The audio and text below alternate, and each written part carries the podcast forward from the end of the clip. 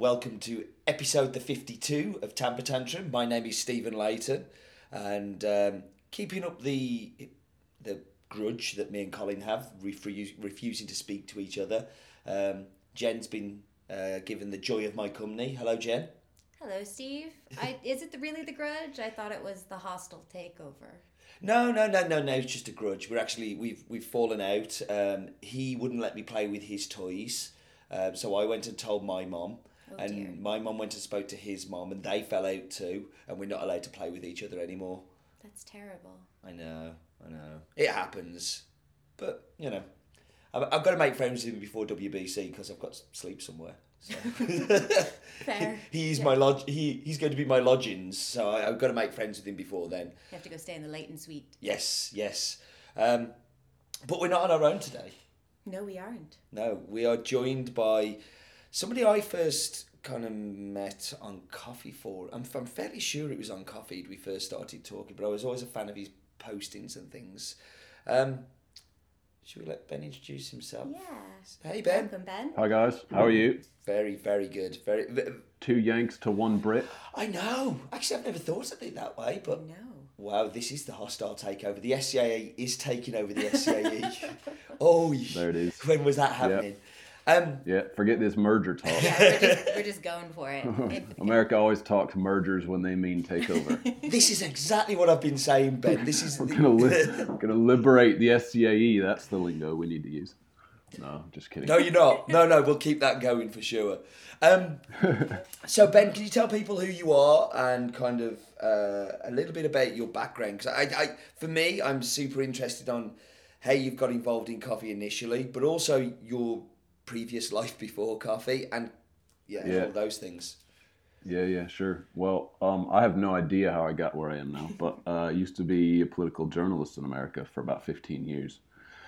So, um, covered a lot of presidential campaign stuff and government stuff at all levels, um, and that was great fun. So I, I still feel like I'm a writer, um, but was always a coffee nerd. And my old coffee blog, uh, Chemically Imbalanced, was an excuse to go home after a long day of work and write poorly uh, about coffee in a ranty sort of way. Is the is the site still up now, Ben? Is that is it? Uh, I reckon it's still out there, and that uh, you can embarrass me by pulling it up and, and reading something. Honestly, it Uh, won't embarrass you at all because I remember that being one of like at the time of the blogs, and it was kind of like two thousand and three, two thousand and four, where blogs kind of really kicked off.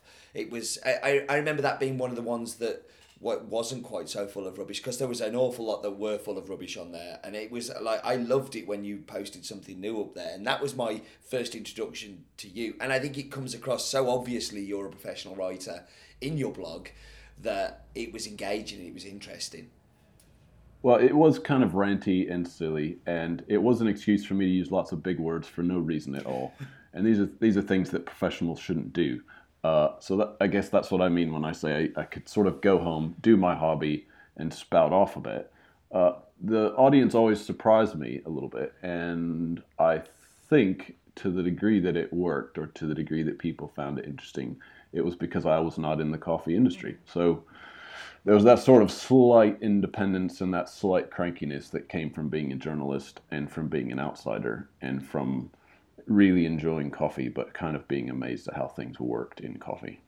I think that's really interesting though because there is even now you know kind of like we're, we're sitting here like as, as coffee professionals just talking about coffee and there isn't necessarily that um, engagement uh, uh, of uh, the users he's on a platform that industry people would read but yours was very much kind of it, it, there was an awful lot of industry folk reading your blog at the time. I don't really see anything like that now. I think mm-hmm. it's almost like we've separated into our little camps that the consumers are doing their thing and, and the you know the professionals are doing their thing and there isn't that bridge across that your blog was back then.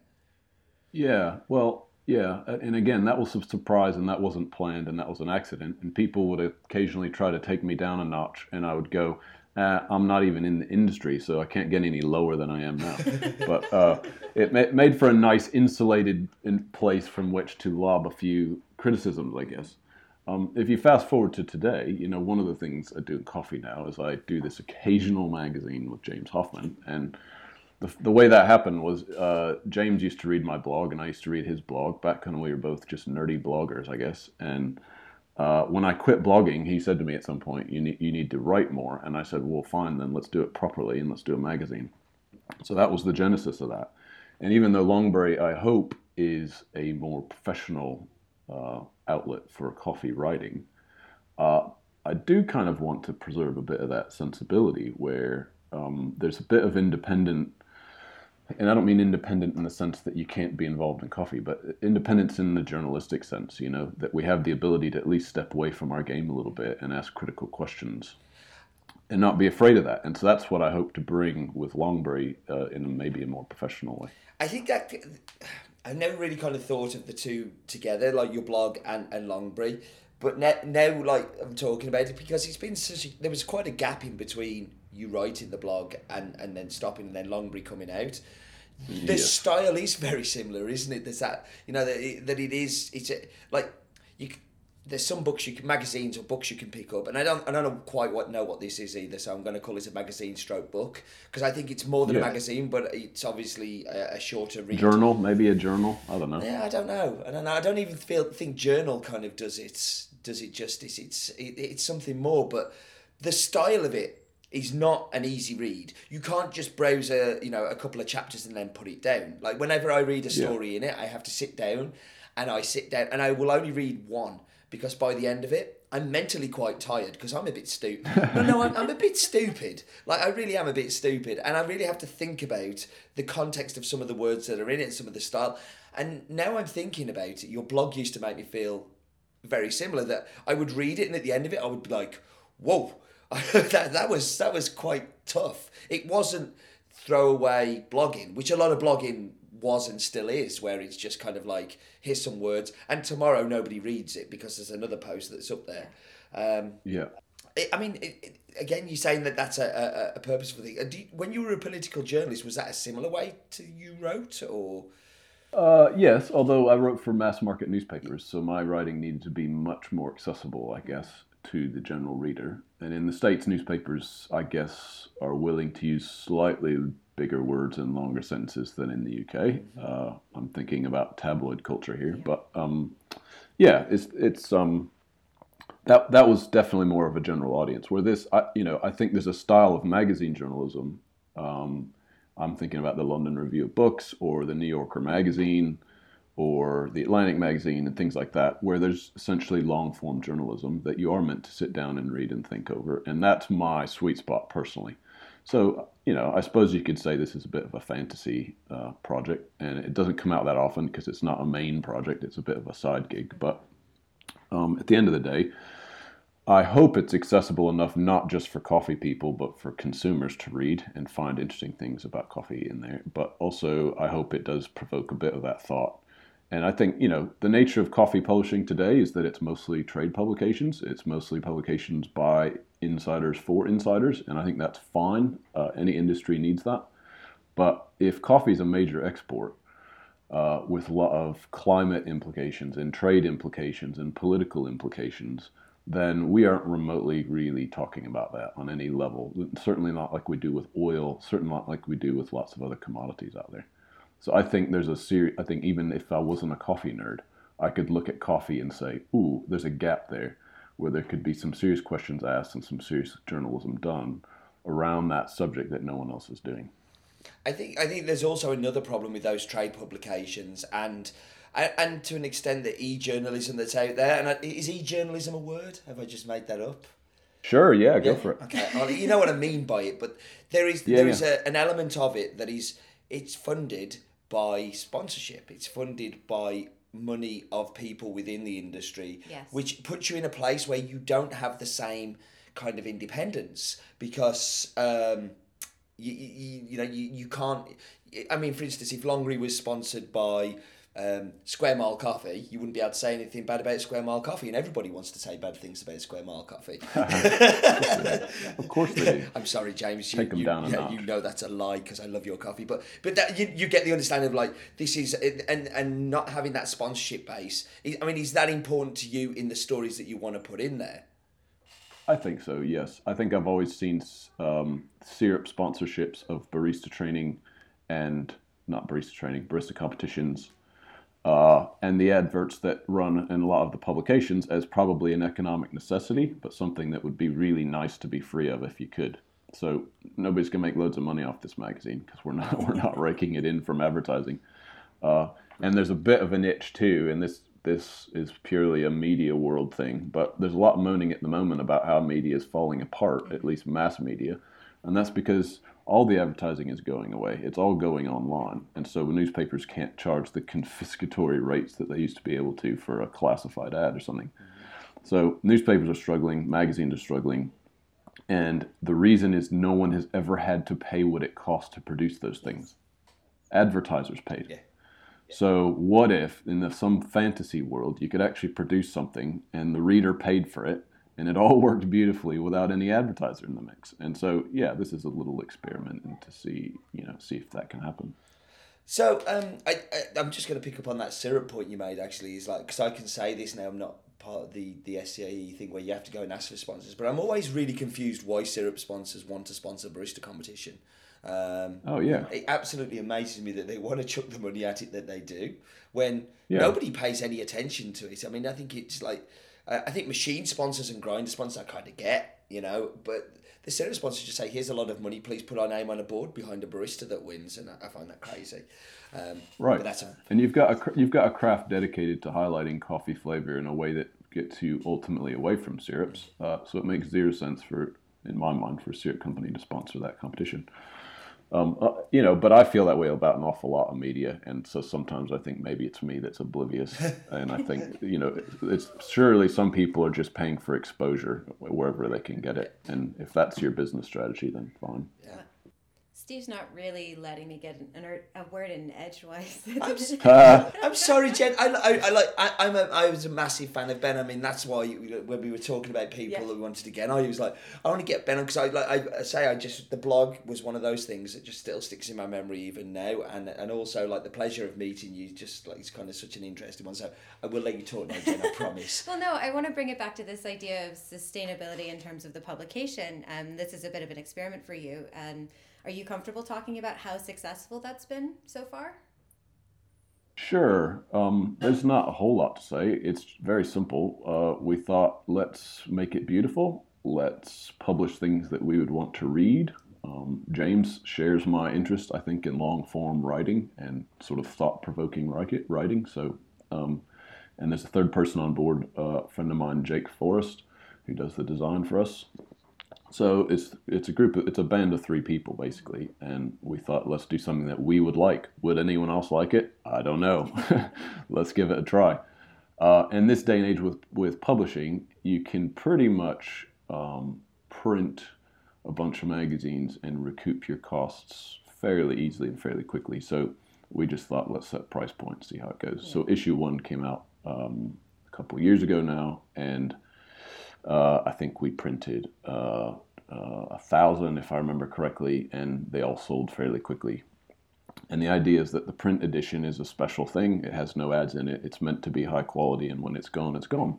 So um, uh, that worked quite nicely on issue one. We did lose a few, I think, in shipping, but um, those are headaches. And then, you know, the digital copy lives on. So with issue two, we've printed a few more. Uh, they're not gone yet, but it's the same idea. When it's gone, it's gone. Uh, hopefully, we turn a bit of profit on it and it's worth our time and it gives us enough money to pay contributors. That's the other thing that's always irritated me about coffee media is that an awful lot of it seems to be driven not just by insiders, but by insiders who are asked to write and contribute things for free.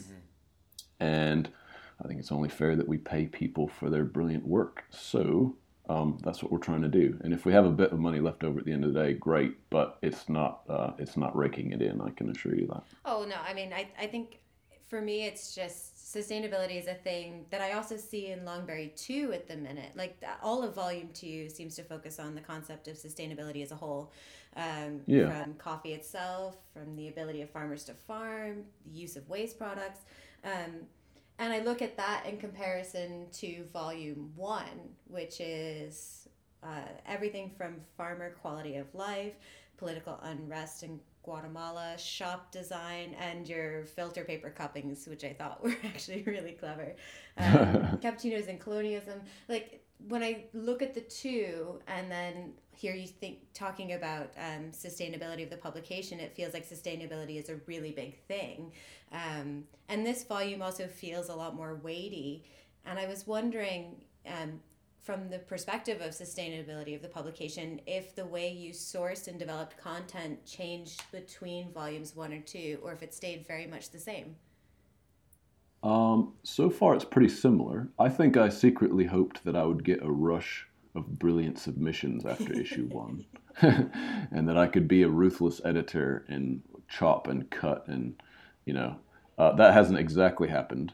Um, but that's okay. I think what we've one one thing I'm interested in. So if I'm not going to write a publication that's by insiders and for insiders, but that provokes insiders to thought, but maybe hopefully is accessible to the general public, then I think you have to look elsewhere sometimes for your contributors. Um, there are brilliant. Don't get me wrong. There are brilliant people in coffee who I'd love to contribute for us, but there are places like academia where the amount of research that's being done uh, and you see this at the symposiums sometimes. Um, and the amount of brilliant work being done that really doesn't get circulated within the coffee world, it to me is a rich vein of exploration. So in both issues, we have academics who have written for us, and that's great fun because they're used to research and writing, and they often have this stuff ready at their fingertips, but they've never written for the general public. So my my job with those guys is to edit their writing and adapt it, and and maybe make it more interesting. You know, academics don't tend to put anecdotes in their stories and the, the, sorts of things that we crave as readers. So um, that's good fun, and I find that to be a, a, great challenge. And then there will be coffee people in there as well. Um, and then in this issue, I just happened to um, to get to know a guy who's kind of a brilliant um, Spanish-oriented fiction writer, and he had a piece that he'd been trying to get published that was actually coffee related. And I said, you know, hey, I'm not opposed to publishing fiction, yeah. so we'll give it a go. Cool. That's really it's yeah. really interesting because it's something we've really tried with the Tamper Tantrum uh, kind of uh, events. Uh, is have like not necessarily coffee people speaking. So uh, we had uh, Chris Hendon and Shahal, uh, yeah, uh, speak. Yeah. And, and and we last uh, up north we had um, Laurent Richet, uh, who's uh, he's a sommelier, done his his master of wine uh, qualifications and things and they were the ones that engaged the coffee people more because I think we've all heard the coffee people talk for a very long time through blogs, yeah. through podcasts like this, you know, through uh, Twitter and all, all the other forms and formats that are out there. That actually sometimes, yes, coffee people have still got very interesting things to say, but we tend to pocketbook science um, the really difficult things and try and make them very simple when they're not simple. And academics are really kind of quite good at saying no, it's not simple and it's really complicated, and here it is. Um, Absolutely. And I think it's super important yeah. to actually get that outsider, outside of view of what we're doing. And, and, and I mean, I remember talking to Shahal in um, Prague, and he's like, basically he was looking in and laughing at us, kind of going, "What are you doing? you, yeah, yeah. You, are trying to you're trying to create science, but without any scientific uh, background understanding or or basis. You know, it's just like, well, I say it's this, so it exists. Um, and I think that's the great thing about the magazine, not to turn this into an advert for the magazine, that it has those different levels where there are coffee people, that, that there are non-coffee people, but actually there's also that kind of that, that you know the the fiction side of it is just something different that if I pick up any other coffee magazine doesn't happen. Right, and I just think we can benefit so much from cross pollination. That's that's the basic point for me, um, in in in not sort of staying within the echo chamber um, the, the you know the, the big visual spread in this magazine that looks at coffee ferment water and how it's currently discarded but is potentially tasty and usable in lots of products. Uh, that started because I was doing an MA in international development. Uh, as you might imagine, I was using that process to do a lot of coffee research because I wanted to. yeah. Uh, and I was, I think I was writing a paper about violence and coffee in Burundi at the time, which may eventually make it to the magazine. I don't know. Uh, but I, I, saw an academic paper about the pectin content of coffee. I have no idea why I spotted this, but I thought pectin. You mean you can make jam? so I I uh, I had I knew I knew this guy Patrick Hughes in, in Honduras, and I just went, Do you, have you got anything to play with? You know, um, you know, could we look at jam? And that's how that spread started, and that went way beyond jam into ferment water and what a potentially tasty ingredient that that is.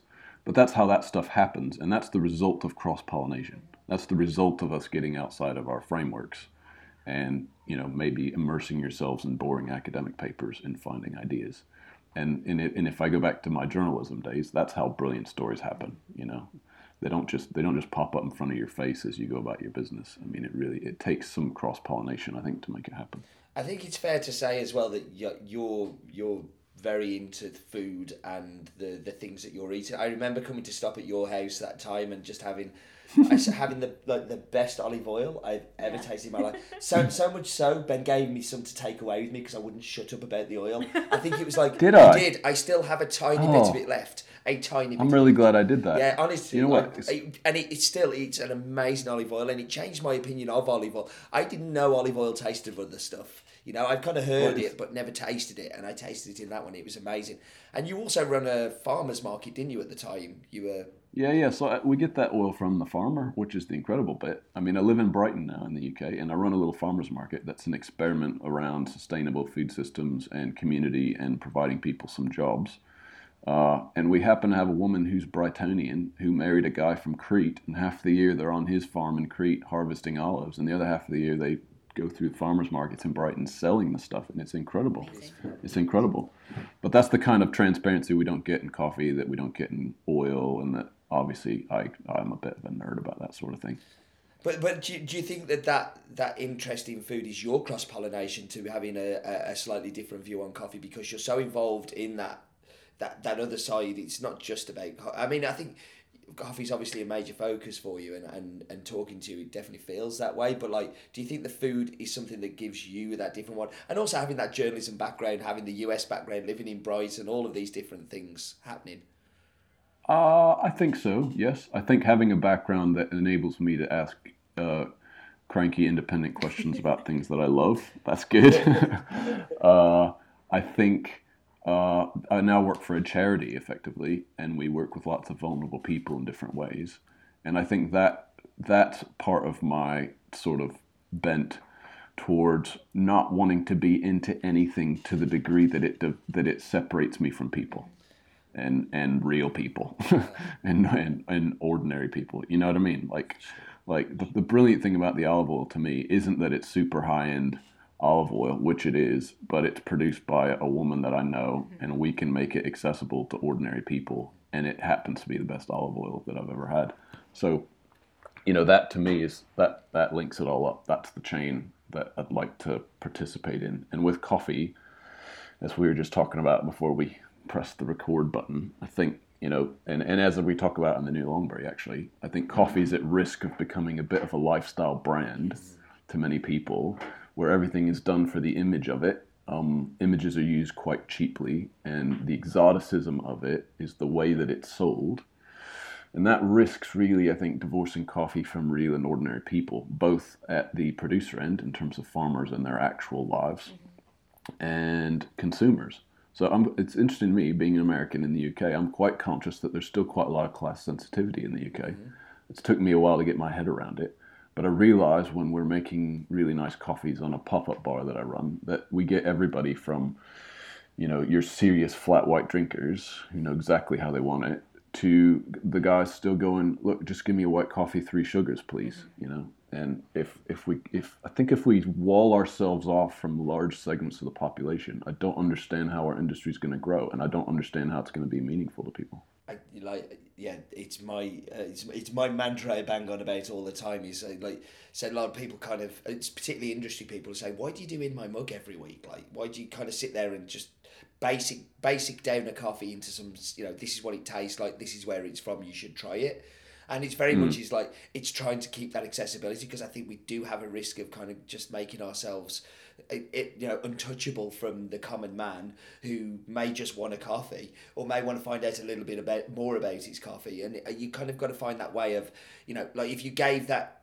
coffee and three sugars guy Longberry go what the heck you know? And but if we don't start talking to him we never get his we, we never pull him as part of it. So that's where you know the, the, there's right. lots of coffee forums and all other things that can get people into that point to then graduate onto something you know like Longberry but we still need the other things to make it more accessible um, I'm ki- I'm conscious. I like want to talk to you about all of this stuff now, but I want to wrap up the Longberry stuff before we before we move on to that. Um, Sure. I, I kind of I wanted I just really want to kind of find out the future plans for Longberry because you say there's um, yeah this is the second e- edition and there was a couple of year gap between them. Are we going to be waiting a couple of years for the next one?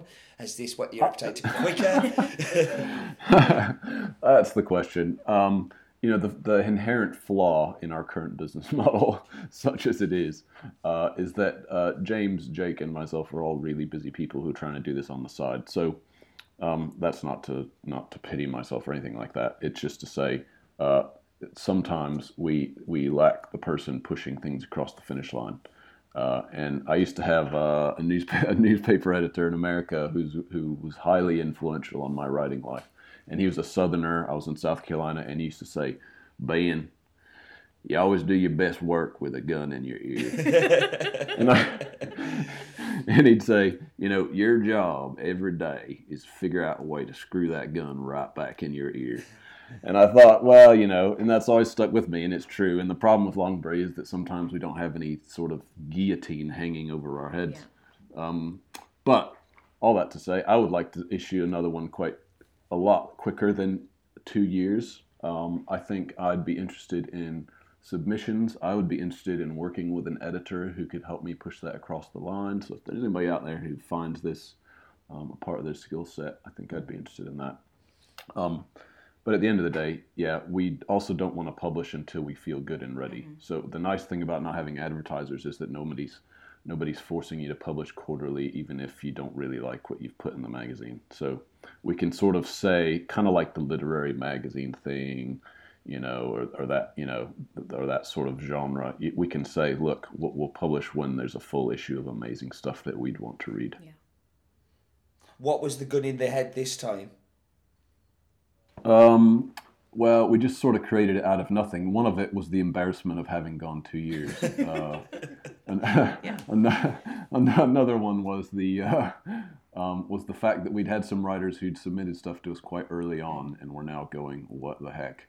Uh, and and then we um, we actually hosted the Brewers Cup, uh, the National Heat in Brighton, and that was in a building, a venue that I manage. And so, because I could sort of do anything I wanted with that particular coffee event, I kind of went, this is an ideal opportunity to launch this in a way that would make sense to us and that we'd have control over, and we could do an interesting launch dinner and that sort of thing. So, um, yeah, we sort of we sort of created some deadlines for ourselves and pushed it across. So last part, last bit of the, the sales plug. Where can people buy copies of Longberry? How can they get the digital editions? Stuff like that. Um, yeah, we still have copies available at longberrypress.com. Um, we are shipping uh, wholesale quantities for the first time. So you can get units of 10 or boxes of 38. That's about half the cover price, I guess. Um, yeah, so longberrypress.com, and then the digital edition will continue to be downloadable and will survive the print edition when it's all sold out. Fantastic. Did you ever think when you were asking James Hoffmann all those questions on your front porch back in 2008 that this is Ah, you gonna come remember out that? That's amazing. no, no. In fact, and it's just so random. Uh, in fact, I, it's funny, Steve. You brought up the time you were at my house. You know, I'm still a bit of a home coffee nerd who can't believe that I'm, you know, I know these people. Uh, and it was that it was a, it was a blog post that sort of shamed James into stopping at my house on a road trip. I said, "Look, James, I'm right off the motorway. Why on earth wouldn't you stop?" You know, I sort of embarrassed him, I think, publicly into stopping at my house. And the funny thing about that was, um, I put him on my little home espresso machine and asked him to make me an espresso, and he struggled with it and struggled with it for like 30 minutes. And I sort of took a certain amount of glee in the fact that the world barista champion couldn't make a decent espresso on my machine. But he, in in sort of in the low key way that he does, said, "When was the last time you changed the burrs on your grinder?" And I went, "Uh," and he said, "Right." So sure enough, it was my fault, and the grinder was a mess, and and so there was this slight embarrassment on both sides that no good coffee happened while James was at my house. And then, funnily enough, when you stayed at my house, Steve, I made you a pretty crappy cup of coffee as well, that I think I'd roasted uh, poorly. And um, I seem to I seem to have a bit of a habit, really. But but unlike unlike James, I was far too polite to say anything. I'm sure I enjoyed it. I would never blame you, Ben. I would I'd blame the green that you'd bought. So That's nice of you, but yeah, it was my fault. so um, uh, kind of looking at. Um, I want to talk a little bit about the uh, project that you've been doing with the apprentices. Um, Yes. Because I know this is something that is super close to your heart and uh, has been something you've been working really hard with, with like Taylor Street and Small Batch, and, and part of the church, uh, the One Church project that you're running in Brighton. Um, so, can you tell us a little bit more about that and how that came about um, to actually start? Yeah, sure. So weirdly enough, I finished an MA in the UK, wanted to stay, uh, ended up not sort of finding the media job that would suit me, and uh, charity and church here locally called One Church offered to hire me um, uh, to run social projects. Um, I had always done a bit of homeless work and a bit of sort of local food sort of work in my private life on the side, and so this sort of became a job. And coming off the back of an international development degree, it was like, ah, let's develop some interesting social projects. Um, One Church is a church, but it's also a registered charity that includes loads of people who aren't particularly religious. So it seemed like um, a decent place to work, and I actually took over an old um, uh, disused church building and it's a venue and a space where we can do whatever we want basically and run social projects and, and do brilliant things. So as soon as i took on this space which is this big old gorgeous 1904 sort of church building uh, I, I called up andrew tolley from taylor street uh, and said uh, i'd want to do i want to do some coffee training. Um, and one church as a charity was already working with unemployed young people trying to get them jobs but didn't have any actual career tracks for them. They were just sort of linking people with opportunities and I said, well, let's develop a career track in coffee. And the interesting thing to me about coffee is that we still have a labor shortage, don't we? Mm-hmm. In specialty coffee, we have a skills gap. We have a, a shortage of baristas trained to our satisfaction. And basically, either you can afford to train in house, or if you're a small independent that can't afford that, you're going to try to poach trained baristas away from somewhere else. And we're all side of stealing baristas from each other um, while not paying them very much money uh, and desperately trying to professionalize our craft. So I've been a part of that sort of conversation as a, as a, as a marginally um, involved coffee person for a while. Meanwhile, as a charity, we were working with all these young people who would die for these jobs, you know, who started seeing it as a cool thing to do. So we thought, why not join the two? And as it happens, there's a government scheme in the UK that's been around for ages, and bricklayers and electricians have been using it forever and ever. And it's just it's an apprenticeship where government pays for the training, the government incentivizes the employer to take on an apprentice, and lo and behold, we're you know you can do training one day a week, uh, you can get a job placement, you can work four days a week. Uh, you can start at somewhat uh, low wage as a trainee apprentice, and hopefully, if you are highly trained by the end of the year, then, then you can end up with a fairly attractive wage out of this process. And the employer gets fifteen hundred pounds from the government usually just to take on an apprentice. So I'm looking at this going, why? why has no one done this with coffee before? So we started the first one, and um, and it's really been uh, a fascinating process and and as again not wanting to fetishize coffee not wanting to turn coffee into into something that some people might roll their eyes about and say these people are lost you know they've gotten lost in their fetish. Um, what's brilliant to me about it is that i'm working with young people.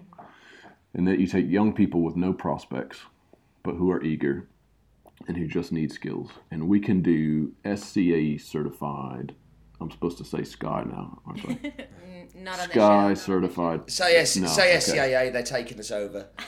Okay, right. Well, the the SCA certified.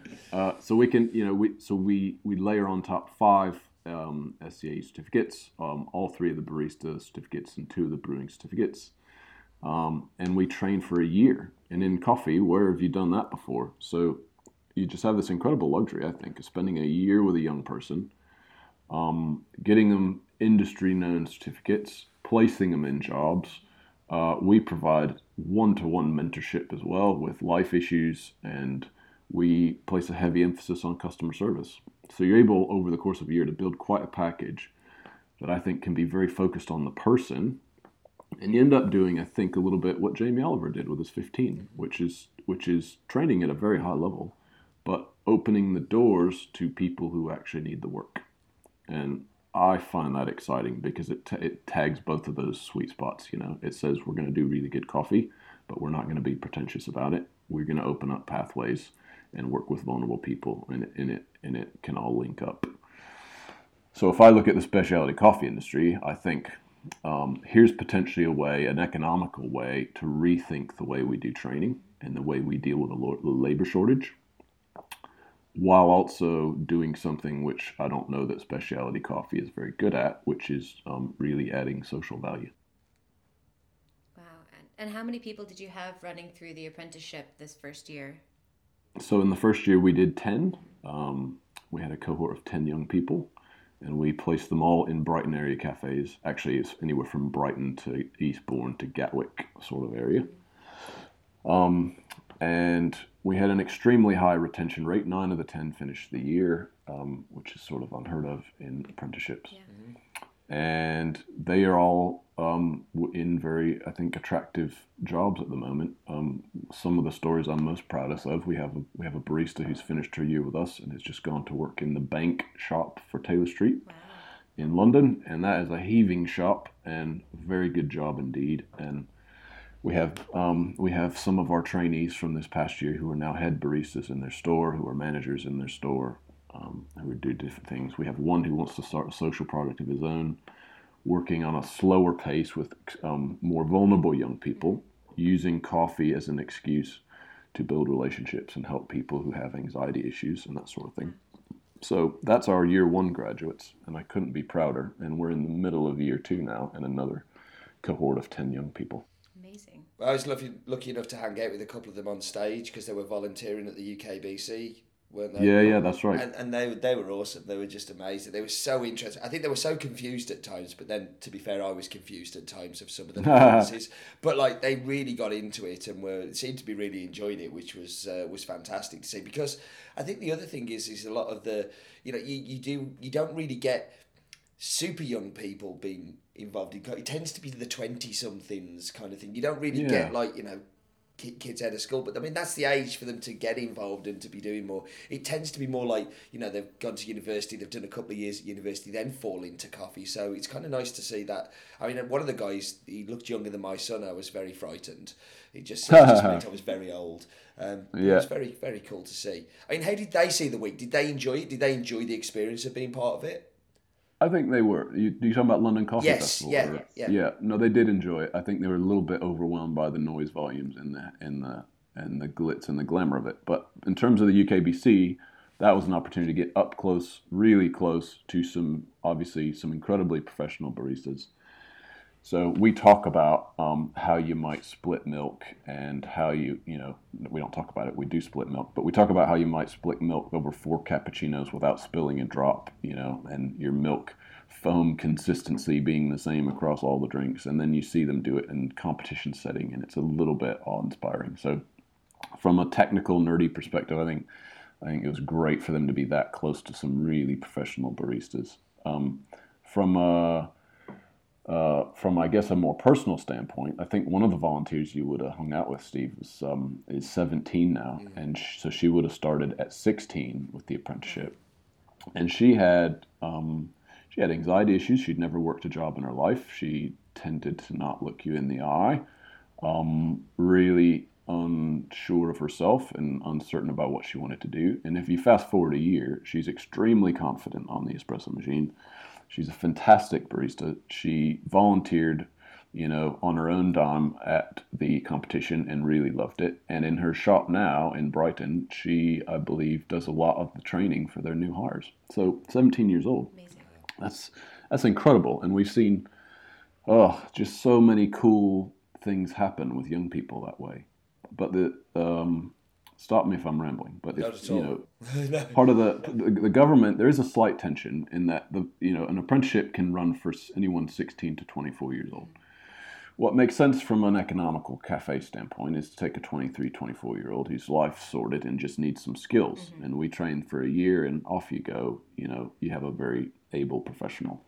What the government wants you to do, and what they will fund you at a higher rate to do, is to take 16 to 18 year old who has decided not to go to college and uh, sort them out a career. Now, I don't know how many 16 year olds you've met who will sign up to anything for a year uh, and who know what career they want to go into, but it's, a, it's a bit like finding a needle in a haystack. So there's a slight challenge there. But I, again, I think if we can get people in coffee thinking more openly about how they might want to develop talent, how they might want to intercept people at a younger age, yeah, and open some incredible doors to them. And how they certainly, yes, might benefit as a business in a big way, but also how you might invest. You know, there's all this negative press, isn't there, now around gentrification and hipster coffee shops being an emblem of areas that are, you know, that are that are going middle class, and then that leaves out the poor and all this stuff. Well, what if part of the consciousness of our, you know, wave of coffee was to look out for the people who needed the work and to deliberately invest in ways that created employment for them because we do have a labor shortage. So um, that type of social value, I think, is ideally suited as, as an investment for specialty coffee. But I'm not sure that are that many coffee companies thinking that way just yet. That's kind of my crusade. That's kind of one of the buttons I'm trying to push, I think. Well, so you've kind of started in on one of the questions I wanted to ask you, which is that you've had tremendous success securing funding from the government. Um, and often I actually have some people come up and ask, you know, they're interested in doing that kind of work or they're interested in getting involved with that kind of work or starting that kind of a program. Um, but the funding is always the roadblock. Do you have any words of wisdom for them? Uh, well, that is that is the beauty. Funding is a roadblock, but I think there are multiple ways of, of slicing it potentially. Um, if if we're talking about an actual apprenticeship, mm-hmm. you know that is a scheme that's fully funded by the government um, what you need is to get set up, you know, as an apprenticeship provider for the government, and that can be a cumbersome process. The shortcut is partner with your local college, mm-hmm. uh, and the secret is colleges are facing pretty dramatic funding cuts, just like everybody else in government, uh, and so they are desperate to find new sources of money, and there's a lot of money in apprenticeships. Okay. They know that, and most colleges are now falling all over themselves trying to create new apprenticeships. We work with PACA um, in Portslade here in Sussex.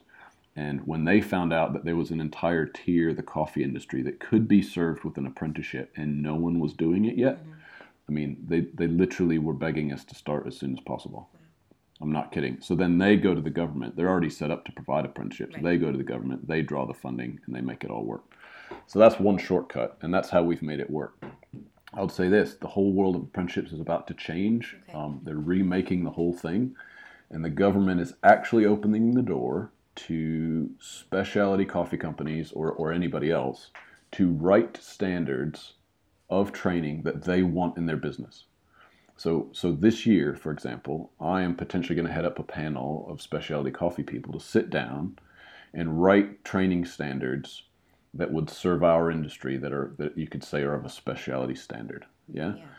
Then you could turn around and deliver any component of that training uh, within your business or charity and draw funding directly to do that. So that'll be new. You won't have to go through a college. Um, you can potentially draw funding directly to deliver the training to the standards that you need. And I have mixed feelings about this. Some part of me thinks it's a bit of a Tory giveaway to business. part of me thinks it could work out very well for specialty coffee yeah. in terms of doing training differently and getting the government to fund it. Wow. And so if this is your crusade and you want to expand the pro the program, sorry, there's a little bit of an echo. It's throwing me off. Um, if you want to expand the program, um, but obviously you have a, a set number of people you can really work with in that very one-on-one intense developing a relationship way. Um, how do you see the program expanding? Can it actually expand out of one church or will it need to be lots of other people taking on similar values and programs and ideas yeah, that's a good question. Um, I think uh, well, one church as a charity doesn't have an ambition of being a national provider. Um, however, we have developed resources such as a year-long curriculum. Um, it's it's certainly pegged to SCAE standards, but um, uh, is is certainly reshaped and developed for young people over the course of the year with visual aids and all that sort of thing. Um, and we've developed that in collaboration with uh, Laura Holmes, or now Laura Lumsden, sorry, uh, who is a trainer here in Brighton. And she works very closely with us and developed that curriculum. And she's a brilliant AST uh, trainer. Yeah. So that's a resource that I think we'd be interested in sharing. Um, we could also help people get set up, I think, because we do have this expertise. And that's something we'd be interested in doing. But ultimately, I think you'd, you'd be looking for a coffee company to get behind it locally. Um, Small Batch does that for us in Brighton, and they supply all our coffee for free, which is brilliant. I don't know where we'd be without them. Um, and actually, I should just say while we're on the subject, UCC Coffee and Coffee Hit both supplied some gear for us. We bought some of it with some funding, and we got some other bits of it free. So that was great. But if you're if you're a coffee company and you have a training space, for example, you have machines, then that's an easy way, I think, to provide a bit of um, support to a social project and potentially help in this experiment to rethink how we train baristas. Mm-hmm. So there's a there's a social enterprise in London right now um, called Well Grounded, um, and a woman there named Eve Wag is working with um, Ozone Coffee Roasters, and I think she's currently exploring essentially setting up a similar model in East London, and that sort of duplication I could see happening all over the country. Yeah, and do you see? Um like as I was reading in Longberry too, that the thing that I really took away from it, um, or this particular volume, was the need for education at the farm level. If we really want coffee to be sustainable, do you ever see yourself tackling that sort of a project as well, especially with your master's background, or are you just going to sort of stick with baristas for the moment? Ooh, that is a good question. uh, uh, I could certainly um, develop an itch to um, to work with um, producers and educate producers. I think I would want to do that in a really humble way. Mm-hmm. Yeah. Um, if there's anything I took away from my MA program, it was the legacy of colonialism, yes. which, by the way, is how coffee spread. So it's, it's, usually a pretty terrible story of how they got to be coffee farmers to begin with. Yeah.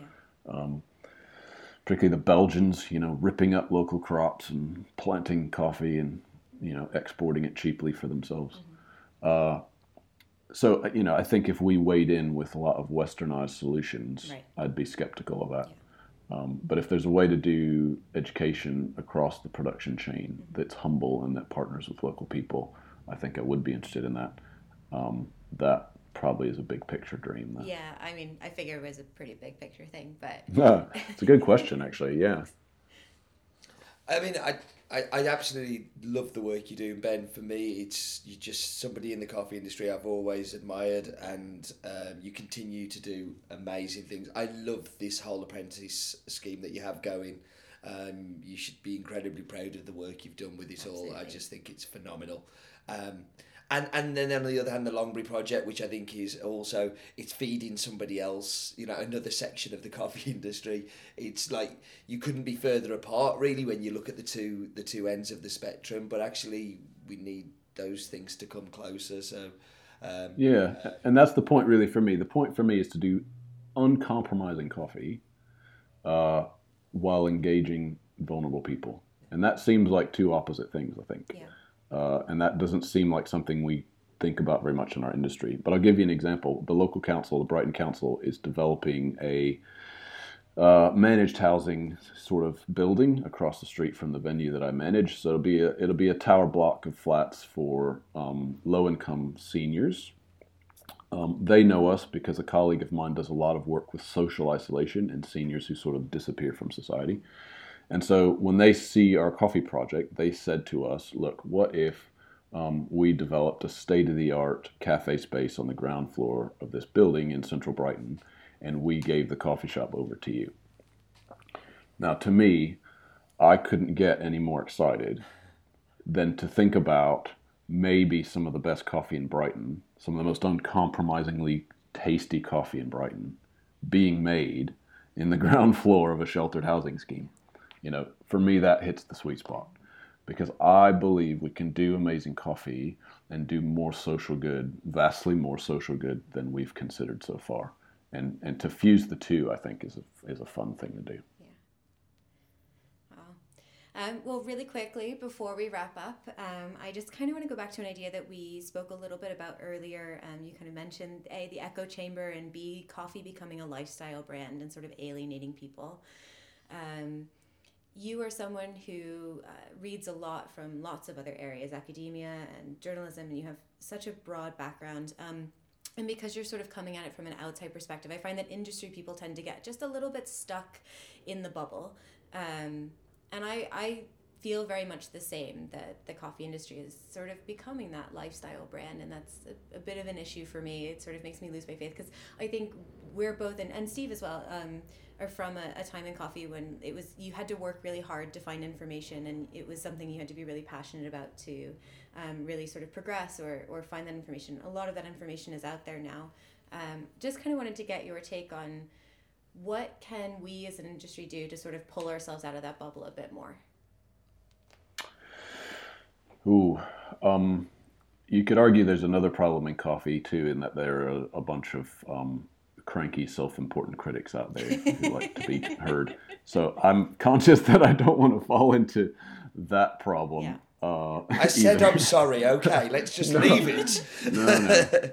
We could name names, but we're not going to do that. Uh, I think, um, yeah, that's part of why I'm doing what I'm doing. Yeah. Right. It's it's an attempt to um, really enjoy coffee. It's it's like it's like the two never meet. It's like social value and it's like relatability to normal people and seriousness about coffee never meet. Because if you're if you're a social project, um, the coffee industry thinks you won't do your coffee well enough.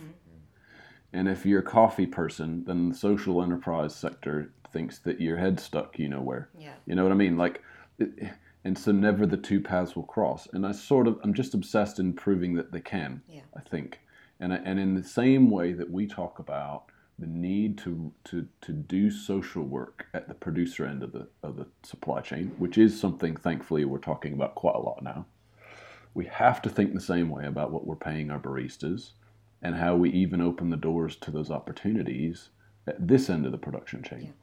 So, uh, not to be repetitive, but I, th- I do think that is why I'm doing what I'm doing and why I'm. Uh, I couldn't be more into coffee, but I couldn't be more skeptical of the simple, glossy fetish of coffee, the image-based lifestyle brand of coffee. That, to me, ultimately cheapens what we care about. Yeah. And I don't know why we'd do that. It flattens it, it cheapens it, it just turns it into an easily tradable Instagram photo. You know what I mean? Mm-hmm. It doesn't go any deeper than that. And if we really value what we're into, which is coffee, then we have to really value the people that are that are into it. And I, I just think that's the fundamental issue of sustainability at all at all parts of the production chain. Yeah. You make me feel like an incredibly bad human being. Um, Why? Oh, come on, Steve. no, no, like you, do- you're doing so many amazing projects and so much amazing work, and like I, I, uh, yeah, I, you should be incredibly proud of the work you're doing. I think it's phenomenal. And those those young people who I met on you on the UKBC stage today, like uh, on uh, Sunday, like whoever the unconfident one was, they weren't there there because they were pushing me out the way all the time. I was like, I've got work to do. Get out of my way. Um, That's they, right. No, they, they were absolutely amazing, and, a- and a real credit to um, to to the apprentice work that you're doing. Um, listen, mate, thank you so much for joining us. Uh, I know you're a super busy man. Um, you, you, you have family to look after and all the rest, and, and all of these apprentices to look after, and everything else that you do.